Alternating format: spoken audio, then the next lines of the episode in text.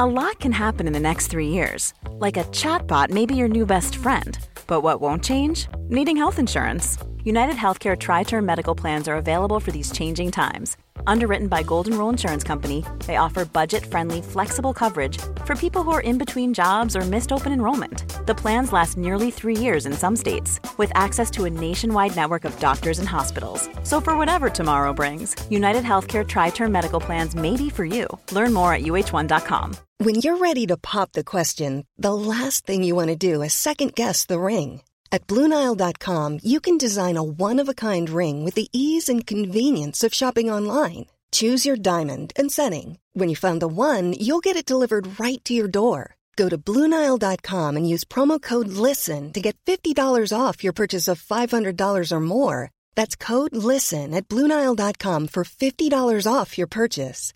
Bluenile.com code LISTEN. Burrow's Furniture is built for the way you live.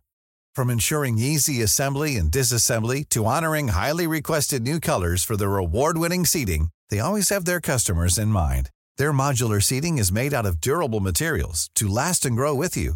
And with Burrow, you always get fast, free shipping. Get up to 60% off during Burrow's Memorial Day sale at burrow.com slash ACAST. That's burrow.com slash ACAST. burrow.com slash ACAST.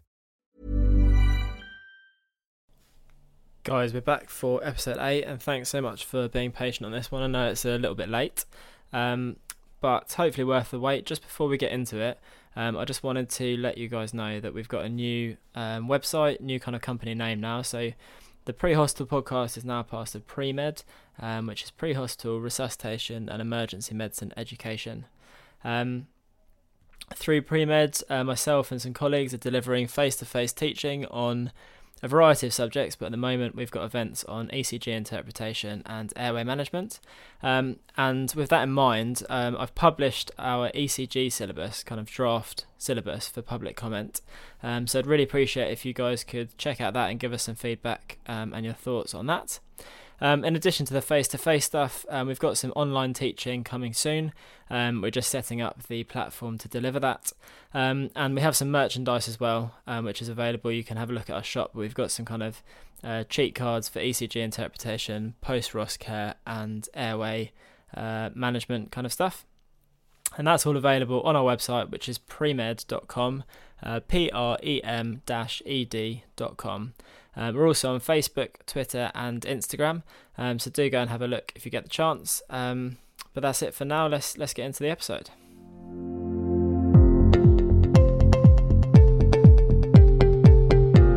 Hello, and welcome to the Pre Hospital Podcast.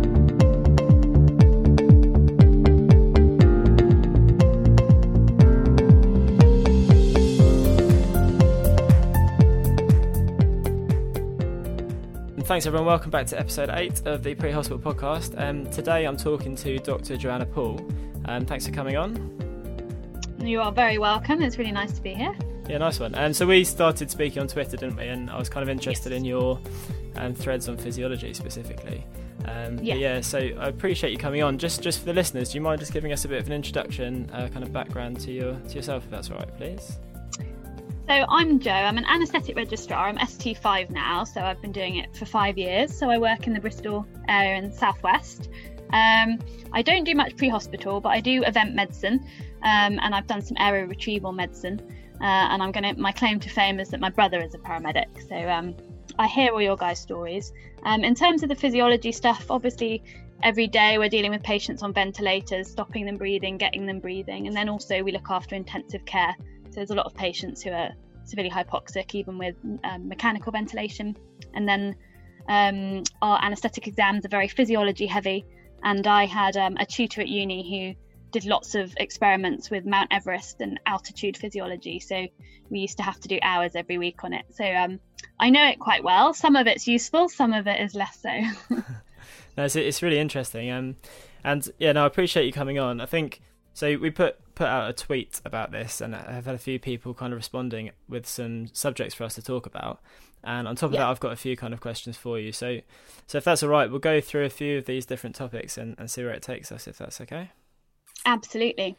Nice one. Thanks. So the the first thing then um, is is kind of my questions around a bit of an intro about the physiology of ventilation. So I think it's a, a fairly good place to start. Um, so my first question before we get into it is is some definitions because you hear ventilation um, being discussed as the whole breathing cycle, and then specifically mm-hmm. in critical care teaching, it's often referred to as just CO2 expiration. Um, mm-hmm. So give us a bit of a definition of ventilation, if that's all right, just to set us up for the rest of the episode. Yeah. So ventilation, from the anaesthetic point of view, is gas exchange with the atmosphere. So it's oxygen, carbon dioxide, nitrogen, xenon, whatever you are actually uh, replacing the gas in the air sacs um, and exchanging it with the atmosphere. Um, so alveolar ventilation is you can ventilate with any kind of air. It's like you ventilating your bedroom at home.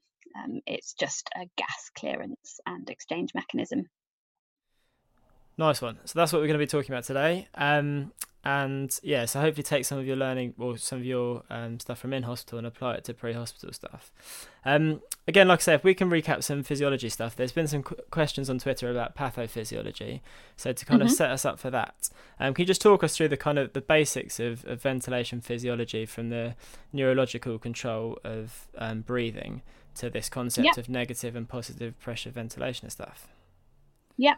Um, so essentially, most so um, a normal tidal volume, for example, and your average man is about 500 mils, um, and you can increase that with taking a huge breath in and out and shift sort of several liters of air. And you also have this residual volume of air that you never really tap into, um, that kind of is your oxygen reserve if you became apneic.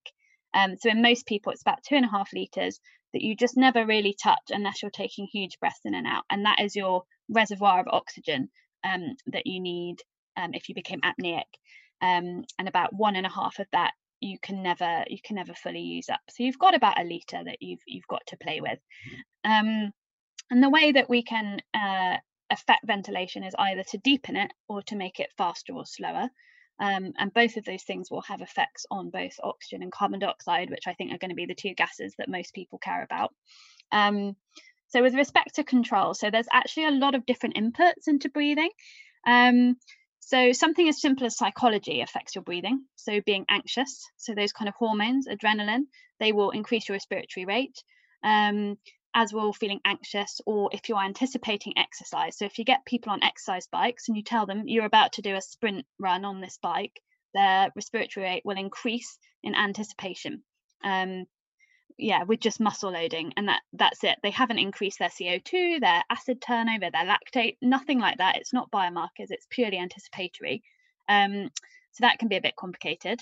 Um, and then of course you have your standard things that we all know about. So um, elevated co2 is the strongest sort of trigger for um, increasing respiratory rate.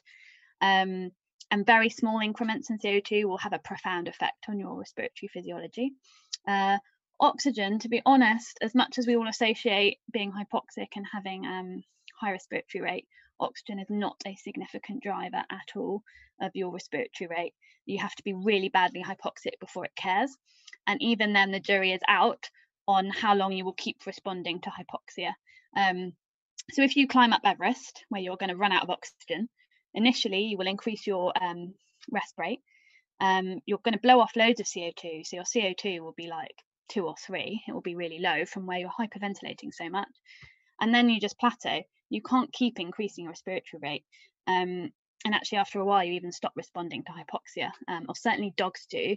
Uh, we think the same happens in humans, but it's quite difficult to prove because you need to make people really badly hypoxic, which is considered unethical. Um, so there's carbon dioxide, there's oxygen, but that's less potent. Uh, there's also acid production. Uh, so this is again, you know, it's feedback from exercise where you to do it, or acid from DKA, or acid from um, just being metabolically unwell from sepsis and, you know, your pH getting quite acidic. Yeah, so let me pick you up on a couple of those things if that's all right. So, yeah. so the first one is that, that physiology of hypercapnia causing a tachypnea. That's kind of yeah. been put in a bit of a spotlight with the COVID 19 thing, hasn't it? And we've discussed yeah. before on the podcast about these happy hypoxemic patients and it's yeah. essentially that's the physiology, isn't it? So you can yeah. get uh, quite severe type one respiratory, like hypoxic respiratory failure, without yeah. being apparently breathless or having an increased work of breathing. Yeah. Um, and that's associated with the high CO2 thing. So I think we're going to talk hopefully later on about resuscitation care, where we're managing Yeah. patient CO2. Um, what Yeah. what are the so if we're if we're managing a patient's CO2 control, ventilating a patient mechanically, what are the um, kind of issues with us not um, ensuring CO2 clearance? Yeah, so um, fundamentally, CO2 clearance does two things. Um, obviously, clears your CO2, which is helpful, but what's the damage in having too much carbon dioxide in your system? What yeah, that's the question, really. Yeah. Um, so this is a really easy one to answer because when we do keyhole surgery, what surgeons do is they pump loads of carbon dioxide into the abdomen uh, to inflate it like a drum, so they can get their keyhole instruments in with you know without getting tangled up. Uh, so I see all the time what increased carbon dioxide does because you just absorb it, um, and we know from the books as well. But fundamentally, it uh, it's going to rap- really uh, suppress your pH. It's going to make you really acidic, um, and that causes lots of different shifts in all your biochemistry. It affects your potassium. So increasing acid means you retain potassium. So people who don't have great kidneys maybe will start to get hyperkalemic. Um, it changes your um, your intracellular shifts of magnesium and calcium. Uh, so this can lead to sort of different muscle fatigue, muscle rigidity. Um, in terms of your observations, it's going to make you really tachycardic, pretty hypertensive, um, quite, it vasodilates you. Uh, so CO2 is a patent vasodilator. So even though it will make your blood pressure go up, in my experience on the table, um, it vasodilates you.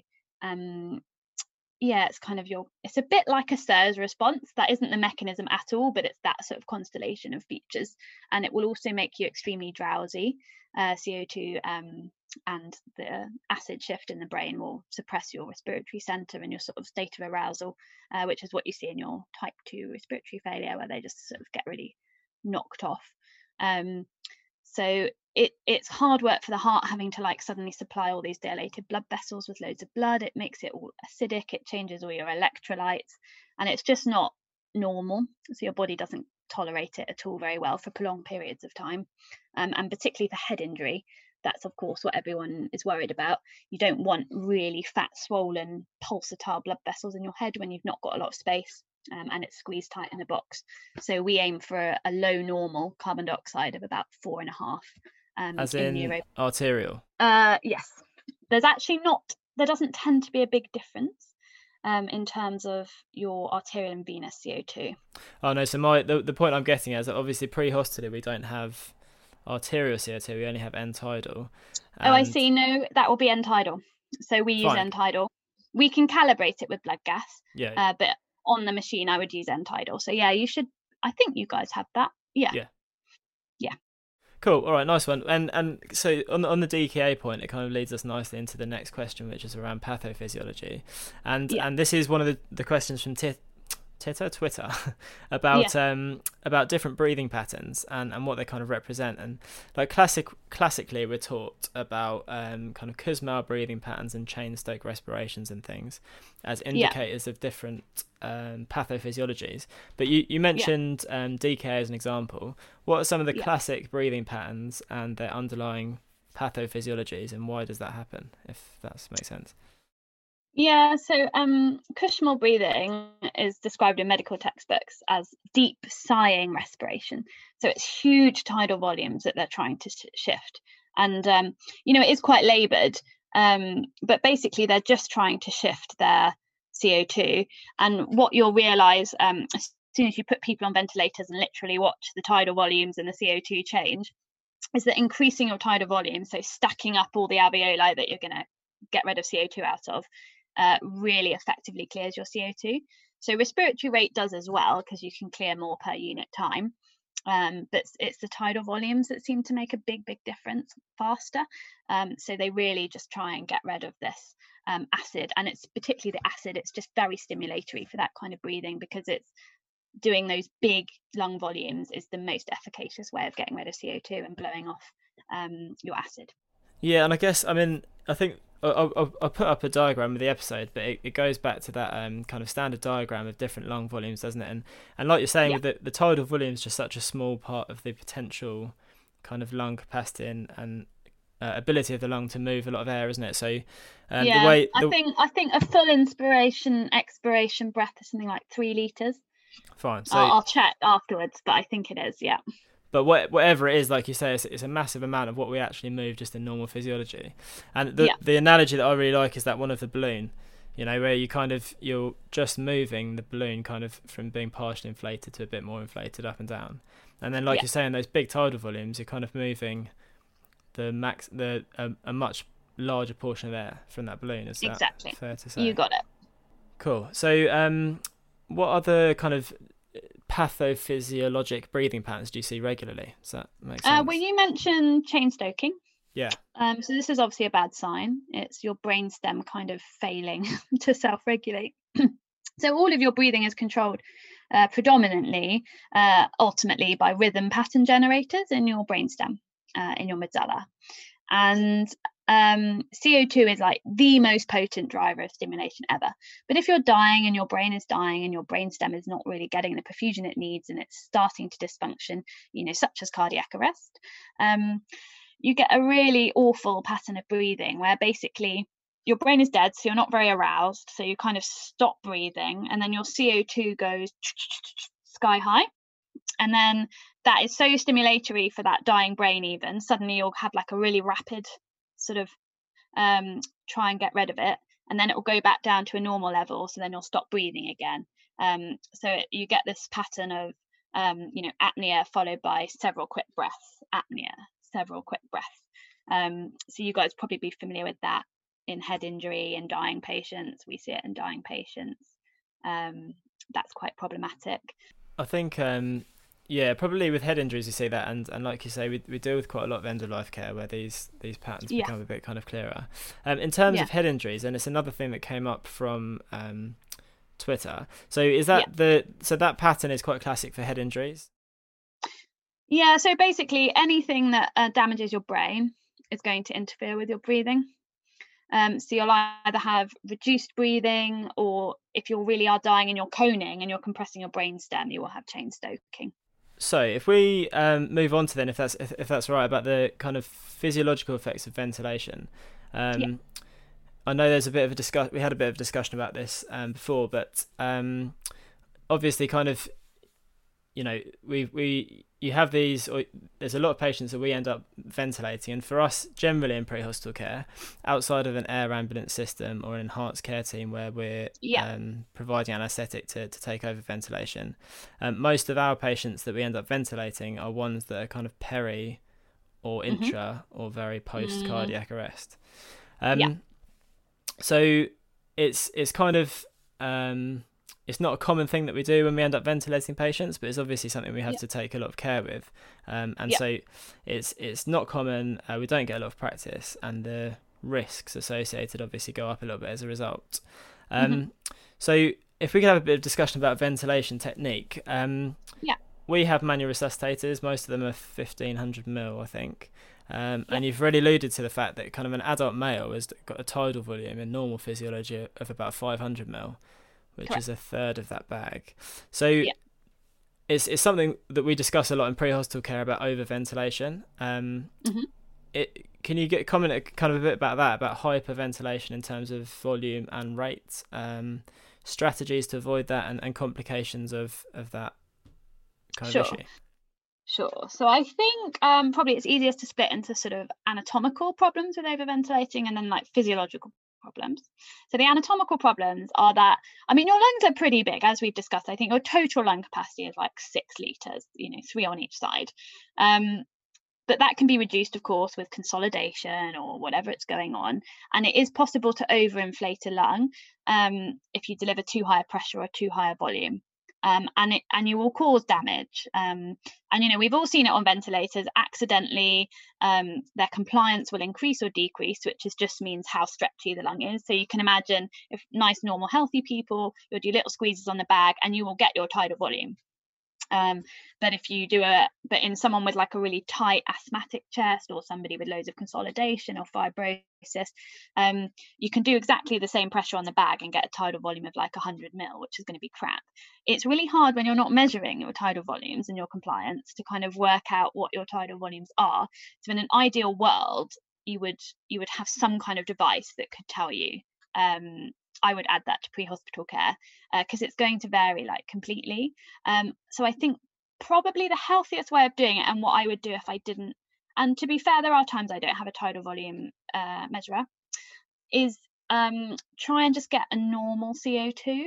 So by that I mean between four and a half and six and a half kilopascals, because um, you're probably then delivering um, an amount of gas clearance and gas exchange that is appropriate for homeostasis. Um, and, and don't go squeezing hard. like it should never feel like a rock. If it feels like a rock, there's probably something else you can change um, to try and improve your ventilation. Um, and I suppose ultimately you can cause a pneumothorax. Um, in which case you know you just lose lose your ability to ventilate the sats are going to go down we all know how to deal with that i think it's an it's an interesting one though isn't it about pneumothorax in the ventilated patient because we kind of, mm. kind of classically uh, certainly in paramedic teaching um, yeah. we get taught these i don't know how accurate they are but these um, signs and symptoms of um, pneumothorax in a negatively ventilating patient you know spontaneously ventilating patient and then mm-hmm is something you rarely see. And I know it's, it's been addressed in kind of more modern literature about how those negative pressure ventilation pneumothoraces actually present. Um, but in mm-hmm. my experience, going to patients that are 20, 30 years old with a spontaneous pneumothorax, even though mm-hmm. they're tensioning, they're, they're kind of physiologically or hemodynamically quite stable. And it, you'd only mm-hmm. really notice when they get a chest x ray or, or a kind of workup mm. in hospital. Whereas, and I think they're fairly rare to see a sick person with a spontaneous pneumothorax, um, mm-hmm. or, or, one that's still breathing. Uh, the, the ones we do see that are probably uh, more subtle and insidious are those ones in patients that are being positive pressure ventilated. Um, yeah. And again, kind of post cardiac arrest, everyone except the patient probably has a lot of adrenaline surging around and um, yeah no you know, exactly this, is a problem and yeah. that's the thing there's the stress of dealing with a job the patient's obtunded and can't give you any real neurological indicator of, of distress. Um, yeah. So how, how do you recognise those patients that you've potentially caused a, an iatrogenic um, pneumothorax or, or kind of tension pneumothorax? Yeah. So fundamentally, I would say you are only going to get clinical signs when your pneumothorax is large enough to be causing a significant uh, problem. So it is really easy to have asymptomatic pneumothoraces um, of you know variable size. And actually if they're not causing a problem with oxygenating uh, with gas clearance your co2 um, or hemodynamics they don't particularly matter and you probably won't be able to hear very much. Um, all pneumothoraces um, so in theatre, and it's rare, by the way, I've only actually seen it once um, in a positively pressure ventilated person uh, in hospital, but um, it's exactly the same. So your sats will start falling, and you'll be a bit like, hmm, that's a bit strange. Uh, could they have? Um, and you just listen. And um, certainly that time, it was really clear that I couldn't get good gas entry in the affected lung. So I would say listening is probably the easiest way to pick it up. And even when we accidentally put the tube in too far and go down one lung, um, and claps the other lung by accident, again, you know, that behaves like a pneumothorax because it's a collapsed lung, even though it's just a matter of we would just have to pull the tube out and reinflate both. Um, again, it's just a quiet chest on the affected side, um, and it's only significant when it starts affecting your oxygenation. Uh, or your hemodynamics, they fill up quickly under positive pressure, and you would just treat them like any other pneumothorax with a needle decompression. And then, if, if you have the skill set, uh, chest drain, whether you're in hospital or out of it. Yeah, fair. And I think you touched on a, a fairly significant point is that um, prior to decompressing the chest, it's probably worth checking that you haven't got a right main intubation. Yeah. And that's not me having a dig at paramedics in any no, way. No, no. I have done it so many times. Honestly, it's so common. I really think that's very common. Check your tube length. yeah, absolutely. But it's it's it just kind of it's a nod to, to having that kind of structured approach to um, those those intubation complications, isn't it? I suppose it's easy mm. to, especially for us, we tend to, we or we do um, only cold tube intra arrest um, yeah. rather than uh, drug assisted intubation. So, and again, with the stress of being intra arrest, it's easy to, to kind of put the tube a bit too far down. So, So, Definitely. And um, our problem where we get it in our training is peds because it's scary. It's a tiny child. We don't actually like it very much. You know, adults, I don't really care. I'm definitely not as stressed. Whereas Yeah, kids, yeah. uh, you know, and you're so excited to see the cords and put the tube in that you just railroad it home and you're like, Yeah. right, intubated, off I go. Um, so that's like universal. That's everyone. And you're right. The more novel and, you know, kind of crazy it, it is, the more likely a you'll stick the tube in way too far because you're just so excited to see the cords and um b you will bag really quickly because you're quite like you know adrenaline surging so um what i have to try and remember is that uh, you just need to bag at a normal rate, which is like 12 to 20 breaths per minute, which is like once every three to four seconds, and it's actually quite slow. Yeah, yeah. And you kind of yeah, I, I do the same thing, and again, it's it's an interesting one to touch on because it, it happens a lot pre-hospitally, I think. And I've I the like quite classically, it's certainly in my job as a critical care paramedic, I in- interact a lot with the air ambulance team, so Yeah. um, I'll quite often be ventilating a patient post anaesthetic, um, Yeah. and it's kind of I, I I still even though I've, I'm getting a bit more experience with it I still have to talk like count the seconds out of my head because you, you Yeah, kind of find if you're and distracted you just sit there and you can you can see other people doing it as well even really experienced colleagues. Yeah, because you're just just kind of squeezing. Because it's also like a stress relief for you to squeeze a bag and feel someone it's very like you know it's like those little squidgy balls. It's um yeah and everyone does that. So you just have to like be mathematical about it. Yeah. And it calms you down as well. It forces you to regulate your own breathing which does all that parasympathetic you know hormone calm down which is good for you too. Yeah, and I, th- I think it's an important one, isn't it? That you know, regardless of experience, it's it's uh, I I think it's an important factor that if you're ventilating a patient, it's really you can't really concentrate on other stuff. And I think Yeah, a, lot of the agreed. problems, say in my experience, is where you're you think you can ventilate a patient and oversee other things going on, and just it just yeah doesn't work you out that you way. just can't yeah um i really agree i know like where needs must and you know if there's literally no one else to do stuff but i think it's quite important particularly while people are getting settled on ventilation just to kind of you know take it seriously because as we all know a and b when they go wrong go wrong faster and cause you more problems apart from catastrophic hemorrhage you know i won't, Yeah. I won't try and complain about trauma but um yeah agreed Um, and on that topic, actually, with with this hyperventilation, obviously the kind of more, uh, or maybe it's it's useful actually. Can we touch on negative and positive pressure ventilation? Are you able to just because Yeah. we kind of skipped over that, and I think it's a useful one to to really address. useful So concept yeah, can you just define that concept of negative versus positive pressure? Because we'll come back to the ventilation post Roski. That's Yeah. right.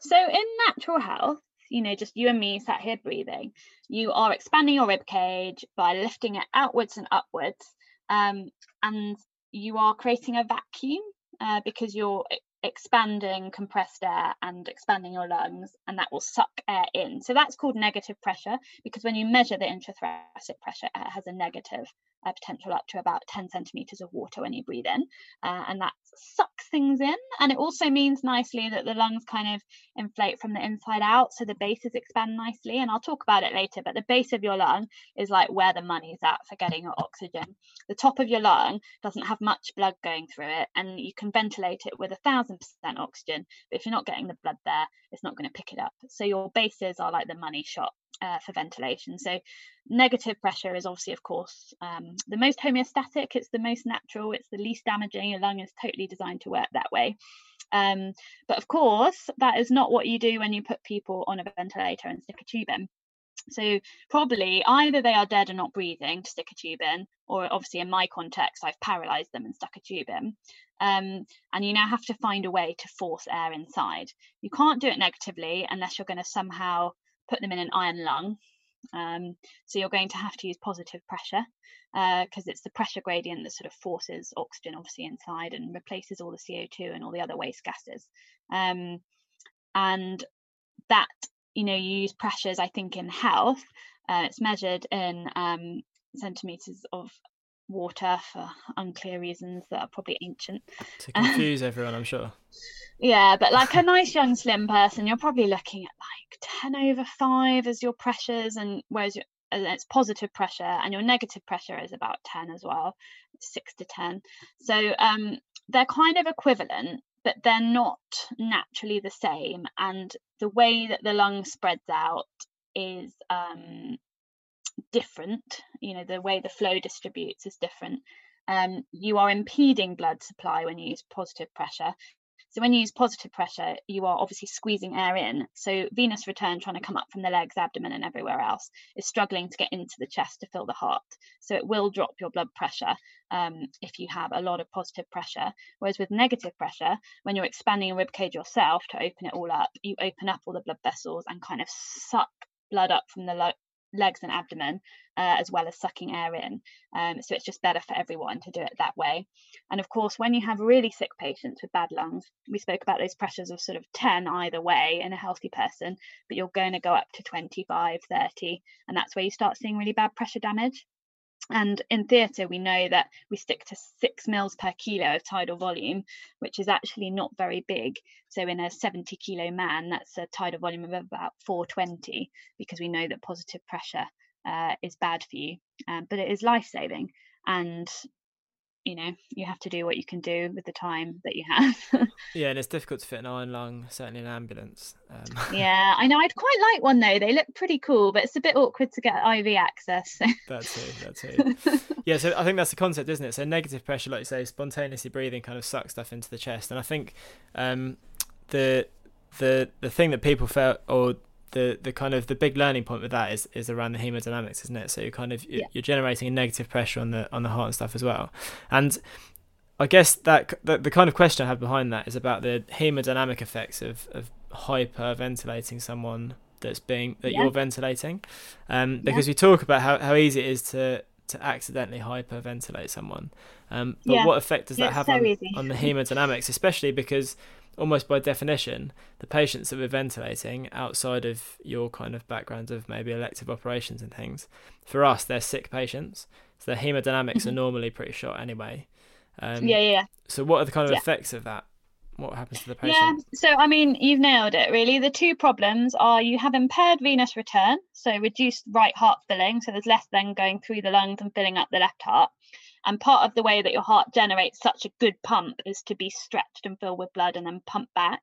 Um, so if you're getting less filling because the lungs are so tight and squashed full of pressure, or you're not getting blood through them, your heart just has no cardiac output because it's not filled very well. So particularly if you're already underfilled because you're dehydrated with sepsis or you've um, lost loads of your blood volume, uh, you're really going to reduce your cardiac output and your stroke volume um, by over ventilating and constantly having a lot of pressure there. Um, in addition, it's quite hard for the left heart to pump out against pressure. Um, so in people with heart failure, we've had an MI. Again, it's just more work for the heart, and you can really see it when you have patients in intensive care on ventilators who are in heart failure. You need to give them a lot more inotrope I know you wouldn't do that, but as a physiological concept, you can see that you are needing to escalate the dose the more you ventilate people. So often we take a bit more um, rubbish ventilation and blood gases if we can for the blood pressure, and you just have to balance the two. And I think that's really difficult for you guys pre-hospitally. I think as long as you've got some kind of perfusion and some kind of oxygen, you're doing really well. Um, yeah. Yeah, I think it's just it's just understand that concept, isn't it? That the hyperventilation is is not only easy to do, but um, has kind of mm, consequences so for the patient. Yeah, um, and the other niche thing is if you reduce your CO2 by blowing it all off too much, you really vasoconstrict your head. So you, if you overventilate and get their CO2 really low, um, it's actually not good for brain injury. You want to aim for like a normal CO2, not a very low one and addition so you can worsen stroke and stuff. And additionally it, it, we i mentioned earlier the calcium phosphate shifts which sound really niche but the, you'll see this when you have people with panic attacks who are overventilating. They get lots of tingling in their fingers and they faint. So that's the vasoconstriction in the head. And if you've got tingling from all these calcium shifts in your fingers you know what do we all think the heart uses to to pump its calcium? So if you've got low calcium in the blood because you've changed your acid base from your CO2.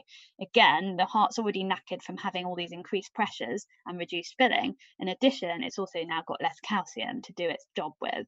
So the whole thing, just I don't know that over your 45 minutes or hour or however long it's taking to transfer patients, that has a prolonged effect on their time. But it might give you an edge if a patient's very wobbly. yeah. Yeah, and I think I think it's important. Like you say, we're not going to be measuring it to the nth degree like you might be in ICU, but I think it's important to have these concepts in the back of our minds. And I exactly. think the bottom line for me, and certainly from going through my um, kind of intensive care placements, was essentially. Yeah you know, I'll, I'll, never be able to measure stuff to the extent you guys do, and I probably wouldn't have the bandwidth to deal with it. But having that concept in your head that we're essentially aiming for normal with most yeah, that's all it most is. stuff it in critical care. Um, Make it but it's, normal. An, it's, it's such an important kind of concept, and um, I think a, a, big take home from that is in, in those post resuscitation, like post ROSC patients, to, to target a normal um, CO2 yeah, um, with exactly. your ventilation rather than you know, intra arrest we tend to do um, 10 breaths per minute, a kind of fairly static rate. Mm-hmm. Um, but then to adjust that post ROSC um, to a, a, kind of titrated rate, depending on yeah. um, CO2, is, is an important one. Cool. Exactly. Thanks for that. Um, fine, let's talk about um, one of the things that people were chatting about before was uh, optimizing care, like oxygenation and ventilation outside of hospital. Um, yeah.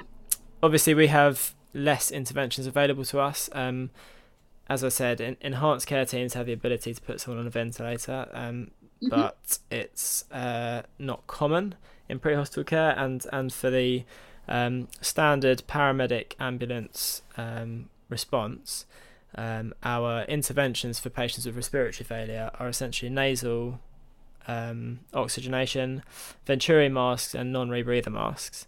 Um, mm-hmm. with the addition of um, like critical care paramedics like myself have um, CPAP, and Mm-hmm. like we don't carry BiPAP, but I'm sure some do. Um, Mhm. So for those for these kind of respiratory failure patients, um, how can Mm. we optimize their oxygenation and their ventilation using our equipment?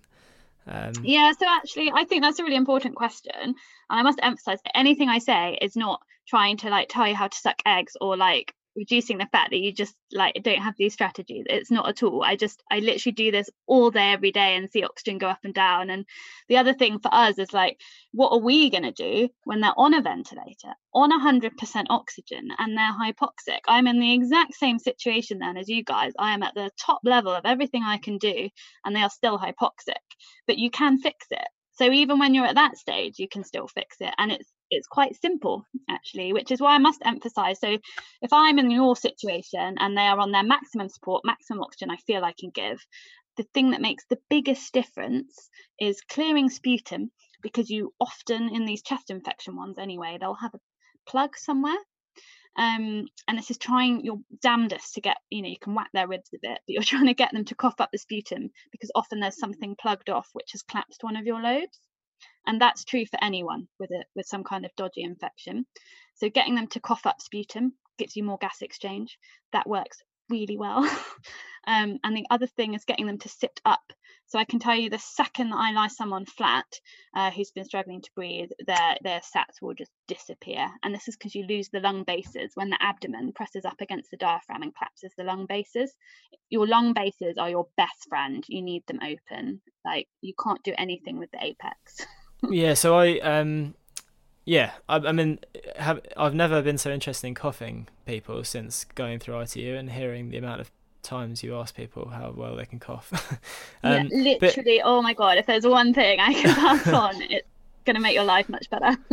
it's a, it's an interesting, and it might just be me, but I never grasped the concept of this mucus plugging thing. And that, again, in in ICU, I saw a lot with the chest physios where they'll come around routinely and and do mm. kind of 20 minutes of aggressive chest physio with patients mm. that are just tubed.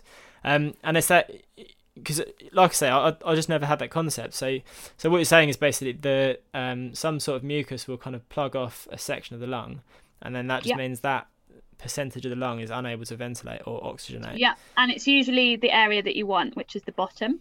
Yeah, fine. So basically, trying to get patients to cough. yeah, basically it sounds silly but like honestly that's what's got me out of trouble so many times the, ch- the chest physio has been my best friend on more than one emergency occasion and it's just so effective and you don't damage anyone getting them to do it so i totally advise that and Yeah. a lot of your patients will have chest infections and this will be a problem so that is one tip. Um, the positioning is crucial as well. You just need them sat up as much as your scoops and whatever allow, even if it's um, tilting at an angle like 30 degrees if they can't actually break the bed, if you see what I mean.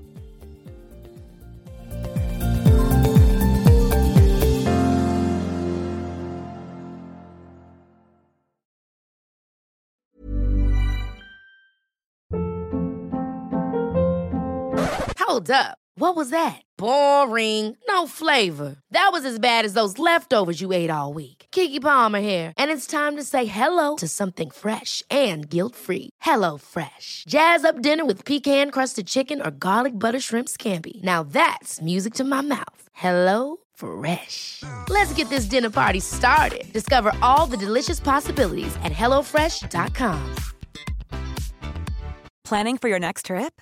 Elevate your travel style with Quince. Quince has all the jet setting essentials you'll want for your next getaway, like European linen, premium luggage options, buttery soft Italian leather bags, and so much more.